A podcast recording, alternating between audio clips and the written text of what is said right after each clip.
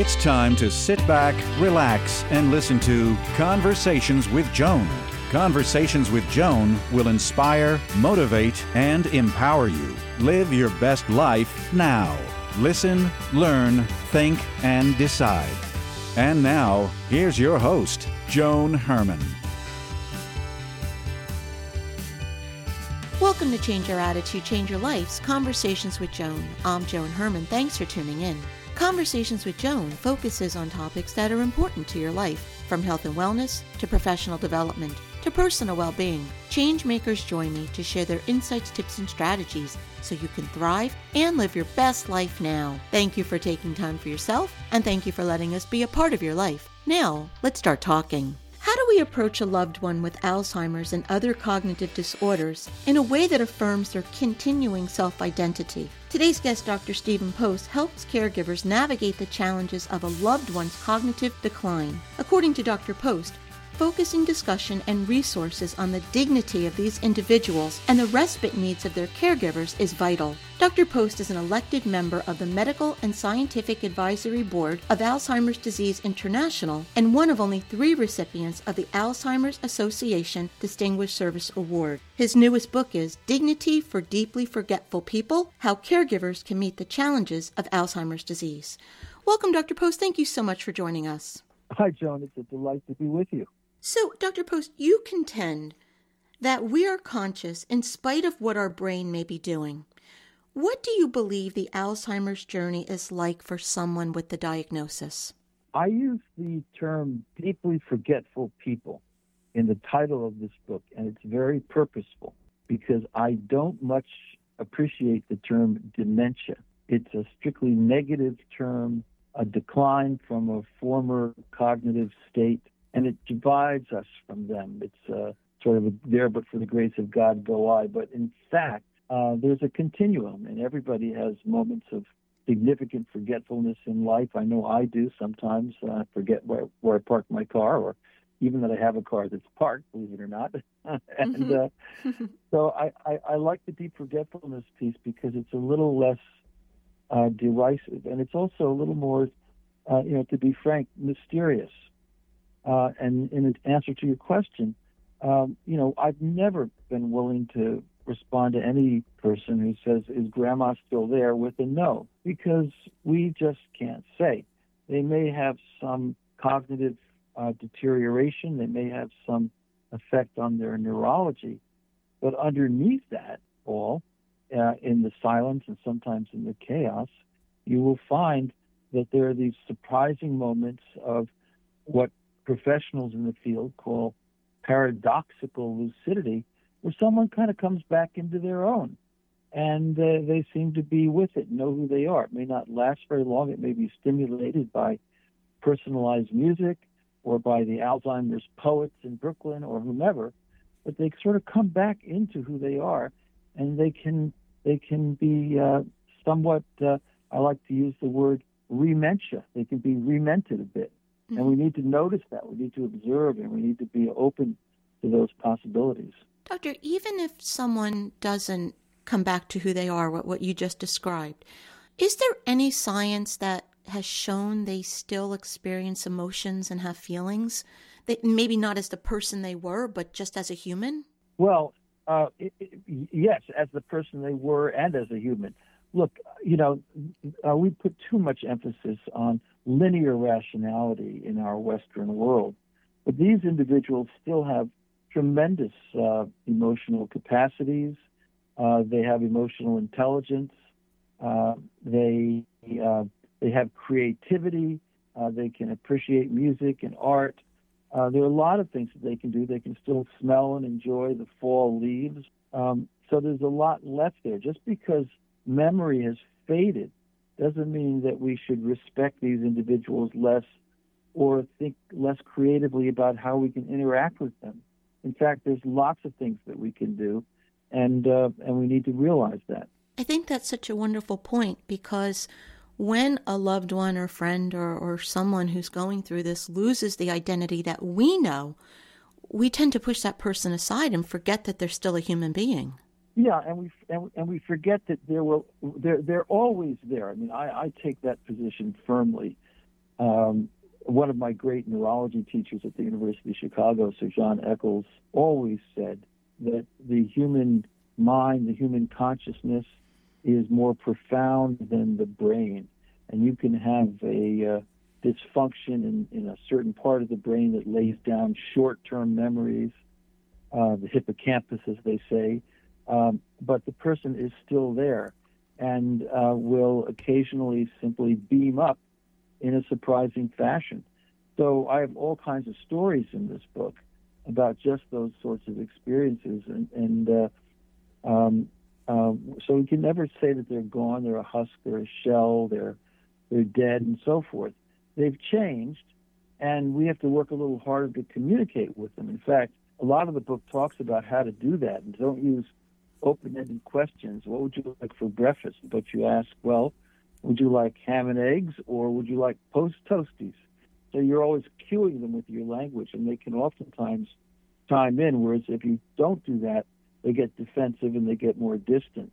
So there's a lot of techniques to communication, and the symbolic side of people's lives never uh, is gone. I mean, Willem de Kooning, the great New York abstract expressionist and artist, he was diagnosed at Cornell with probable Alzheimer's, and he had it for 14 years. For 13 and a half years, he painted in his studio in Greenwich Village. He had a, a liaison with him, and he would just sporadically rise up and dip his brush in that acrylic and go up to the uh, easel, and he would paint. And there was a posthumous exhibit of his work, and some of the reviewers said, "Oh, it was terrible. He was just a shell of himself." But the one I liked said, "Wait a minute." This is the guy who had Alzheimer's disease, and for 13 and a half out of 14 years, he knew exactly who he was. He knew he was an artist. He kept drawing, and he knew that somehow who he was was connected with the symbol of that brush and that paint. So he wasn't gone. He was compromised a bit, but he was not gone.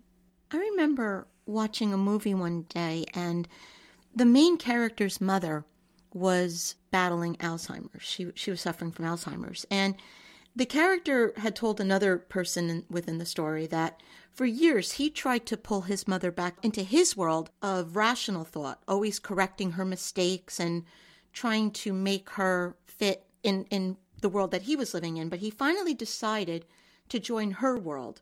And he started to play along with whatever she said. And he said life got so much easier. Do you think that's a good approach? It is, except in the very, very early phases of a progressive dementia when somebody can still, in fact, be reminded uh, uh, of the realities around them, and it can be a positive experience for them and is consistent with their dignity. However, as they become more deeply forgetful, all you want to do is let them define subjectively the world that they live in, and you can enter into that world. Oliver Sacks great neurologist from Columbia, wrote a wonderful play called "The Man Who Mistook His Wife for a Hat." Well, if she mis, if if, if he if he mis, well, the man who mistook his wife for a hat, just just live with it. Uh, be a hat and don't worry much. Don't get anxious about it.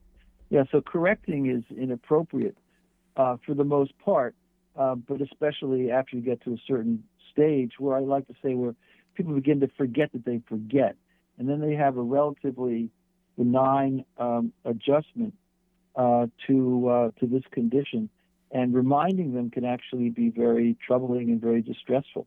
Doctor, for someone who may not know a whole lot about Alzheimer's, can you take us through the progression in generalities? I know each person is different, but yeah. how long a process is it? How quickly does it move along? Well, as doctors like to say, you've seen one case, you've seen one case. First of all, quick uh, definition. Dementia, as medicine uses it, is a decline from a former mental state, but it can be caused by a lot of different diseases. So, Joan, for example, 100 years ago, what was the main cause of dementia? Well, it was neurosyphilis. People didn't live so old. We didn't have antibiotics, and there was a lot of syphilis around. And um, so dementia can be secondary to Parkinson's disease. Uh, people talk about concussions or um, uh, various traumatic events uh, to the head, uh, which can cause uh, dementia as well. Um, there are many forms. Alzheimer's probably causes about 50% of cases of dementia. And, and what's unique about Alzheimer's is that it's progressive.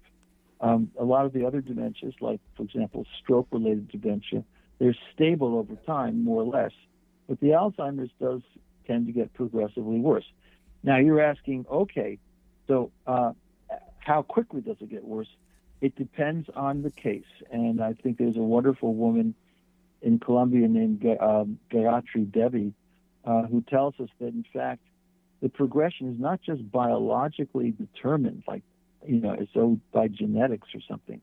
Actually, how we interact with people, uh, how we connect with them, whether we let them feel comfortable and respected, that kind of interaction will actually affect the course of the of the of the disease itself because of what we call neuroplasticity, that emotion and, and environment affect the brain itself, and even epigenetics, that genetic expression is affected by various um, interactions.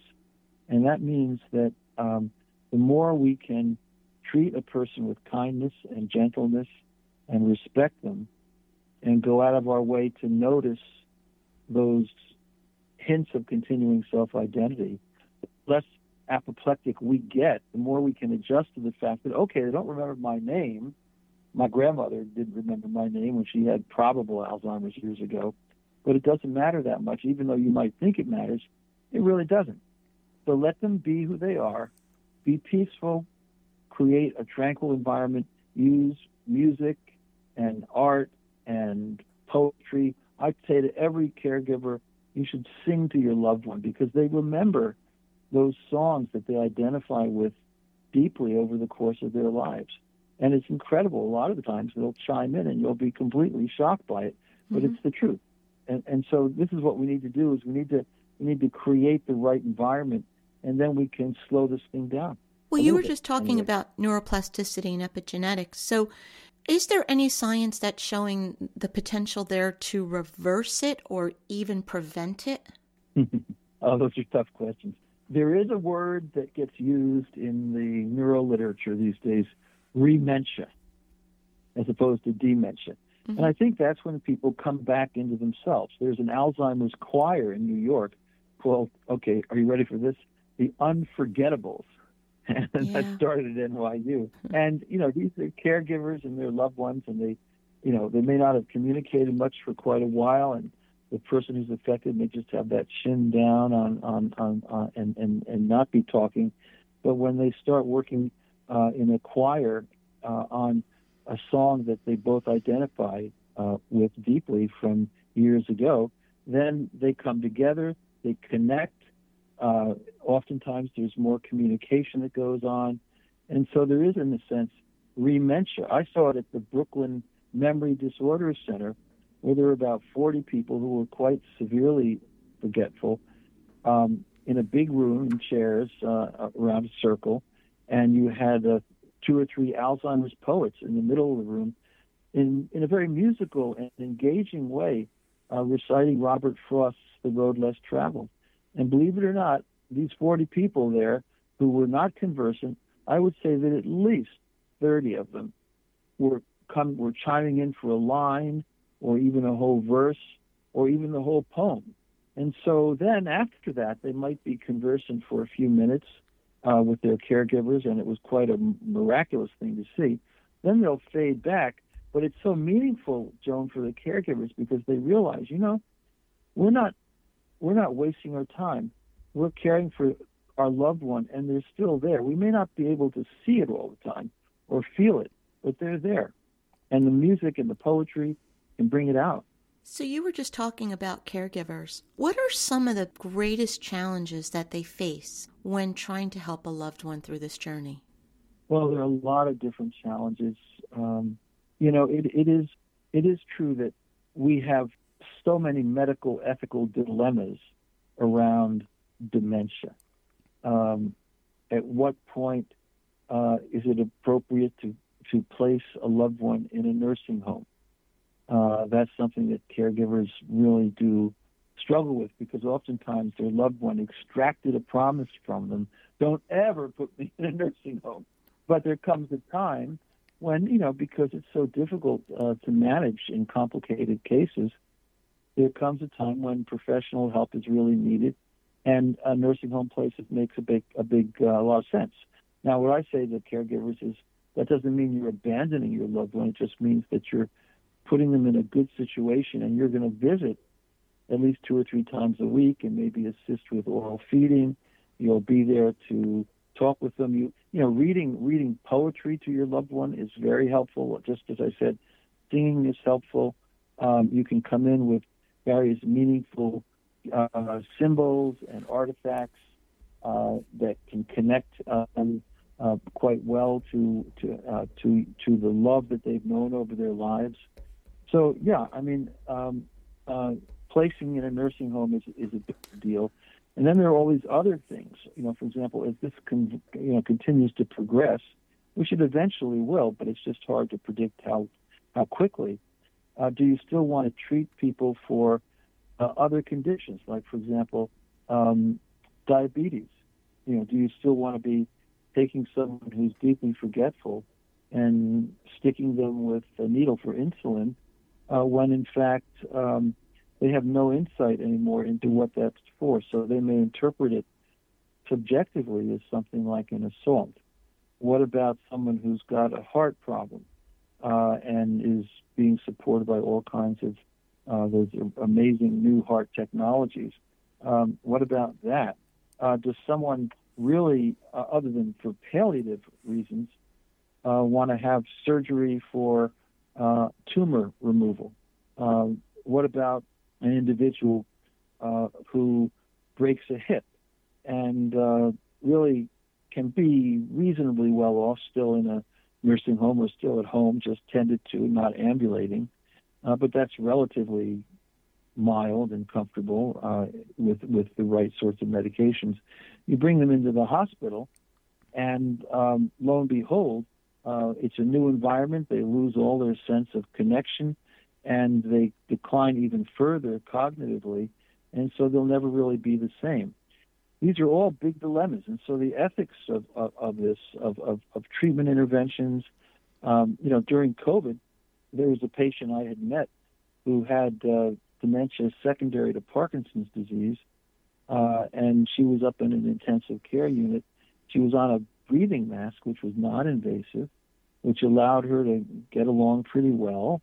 Uh, she could communicate with her loved ones who weren't allowed up there because of the contagion, but she could communicate with them uh, somewhat on um, on phone and on uh, on iPad. Um, and then the question came up, well, uh, do you really want to put her on a ventilator? And the, the adult children said, yes, yes, because that's what's best treatment. And I suggested, I, I, you know, look, it's your decision, but I think maybe the more compassionate thing to do is leave your mom uh, on a non-invasive feeding mask and let her interact with you more. Because as soon as you put her on that vent, you know, um, she's going to be uh, intubated uh, she'll uh, probably be sedated. She will be sedated. And the likelihood of someone 85 years old ever coming back from that is about one in a hundred. So, so the overuse of technology is a big issue. And medical students who are training and go into the intensive care units, sometimes they'll see three or four or half a dozen individuals who are very, very deeply forgetful and in really end stage dementia they belong in the hospice is where they belong. They don't belong in the hospital. Do you think this is something that we should consider for ourselves and, and add into our directives that are, you know, the legal documents that we create? Yeah, I think so. You know, it's it's it, with with this particular condition, it's you know the best document, uh, Joan, is not so much a living will, but it's called a durable power of attorney for health care, and it allows you as an affected individual to designate a loved one, you know, your caregiver, your primary caregiver typically, as the decision maker. So they have uh, all the rights to make decisions. Now, you can put in a few comments. Do not want artificial nutrition and hydration, for example. I think that's probably a pretty good idea because there's no advantage to feeding pegs and artificial nutrition and hydration. In fact, if you look at the studies, people do better, people with uh, dementia uh, do better with assisted oral feeding. I did that with my grandmother a bit when I was much younger. You know, apple apple bran and and and so forth, and and uh, you know she couldn't swallow too well, so she needed help. And there was a lot that went on between us in those moments of assistance. You know, she would brighten up. I could look into her eyes. I could see that she was still there. And then again, surprisingly, from time to time, she might call me Stevie and then I really knew she was still there, and that was very, very impressive to me. So um, I don't, you know, artificial nutrition and hydration, feeding pegs, they're not good for people with end-stage Alzheimer's. Uh, they actually don't even uh, extend their lives. They live longer with assisted oral feeding. Uh, with the pegs, they get uh, aspiration pneumonia, uh, and they're also pulling out the pegs from their tummies because uh, they see that few inches of rubber sticking out from their belly button, and then they get tied down. And they're uh, sitting there in their uh, in their uh, urine and so forth, and they get skin infections, which can be lethal. So in general, it's a lot better off to have assisted oral feeding and not to go with a lot of end, uh, late life technology. So hospice, just do hospice. Use good palliative care. These people do have pain, just like anybody can have pain. It's not due to the dementia or it's because they have osteoporosis or they have some other uh, arthritic condition or whatever it might be. So they need to be cared for uh, palliatively with pain medications, but they don't need anything else. Are cases of Alzheimer's on the rise? How prevalent is this problem? Uh huh. Good question. Actually, if you look back, uh, everybody thinks there's more and more and more of this going on. Actually, not so. We're becoming more aware of it.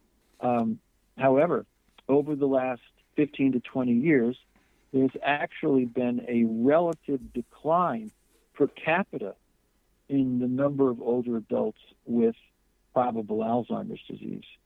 And people attribute that to a whole lot of things. Number one, you know, we're being a little more careful about healthy aging. Um, you know, people are eating more carefully. They're aware of uh, what they can do to prevent uh, major heart disease and so forth, et cetera. So people are, are trying to be more healthy. They're getting more ambulation. They're walking more. Um, uh, it, it's a, it's a good thing. And this healthy aging, and you talked about prevention before, uh, is preventive. In fact, um, if I was going to just, you know, I'm being somewhat tongue in cheek here. If I was going to recommend anything to anybody, it would be uh, walk a half an hour a day because we do, we have studies showing that walking is very helpful for circulation in the brain, and uh, a lot of these uh, cases involve poor circulation or small, very small stroke events in the white matter of the brain, and so walking is good. Uh, it's good for your whole vascular system, but it's especially good for your brain, and that can be helpful. Uh, the other thing is watch your diet. Um, there are people at Columbia, I won't go, I won't name names, but good people who've studied all the different um, ethnic populations across Manhattan, and what they have found out is that something like a Mediterranean diet seems to be preventive too. That just doesn't mean necessarily a, Greek diet, but it means leafy vegetables, uh, vegetables that grow above the, uh, the surface of the ground, not below. Uh, berries are great. Blueberries, blackberries, strawberries, tomatoes are very good. Uh, uh, keep keep a, keep control over carbohydrates and sugars, because when you do that, uh, you don't have to have a keto diet, but your but your metabolism changes, and that blood sugar uh, that your brain uses uh, moves away from the normal sort of carbohydrate, sugary stuff is something that's uh, that's much better for your brain health. I won't go into details. Uh, and I suggest also, uh, you know, uh, pro-social activity, interacting with people, um, using your mind in various ways, being creative. Um, it's all good. So don't believe um, that this is inevitable and there's nothing you can do about it. Now, there is no drug none of the existing drugs, which are not terribly useful anyway, uh, none of the existing drugs seem to prevent or delay the onset of Alzheimer's disease. So it all comes down to how we live our lives, and that can really make a difference. The book is Dignity for Deeply Forgetful People How Caregivers Can Meet the Challenges of Alzheimer's Disease. If you'd like to get more information about Dr. Post and his work, you can visit StephenGPost.com. That's Stephen with a PH, StephenGPost.com. Dr. Post, thank you so much for joining us. It's a really great reminder to pay attention to our brain health as much as every other part of our body. So thank you for being here. It's a pleasure, and to respect people regardless of their state of memory. Thank you for joining us. I hope you found the show informative. At Change Your Attitude, Change Your Life, we believe that knowledge is power. Take what you've learned, apply it, and live your best life now. Remember that the information provided is the opinion of our guest and should never replace the advice of a professional who knows your personal situation. If you'd like more information, visit our website, CYA, CYL.com. That stands for Change Your Attitude, Change Your Life. While on our site, listen to past shows on demand, read the digital magazine, sign up for our mailing list, and be sure to follow the show on social media. Until next time, this is Joan Herman. Thanks for tuning in.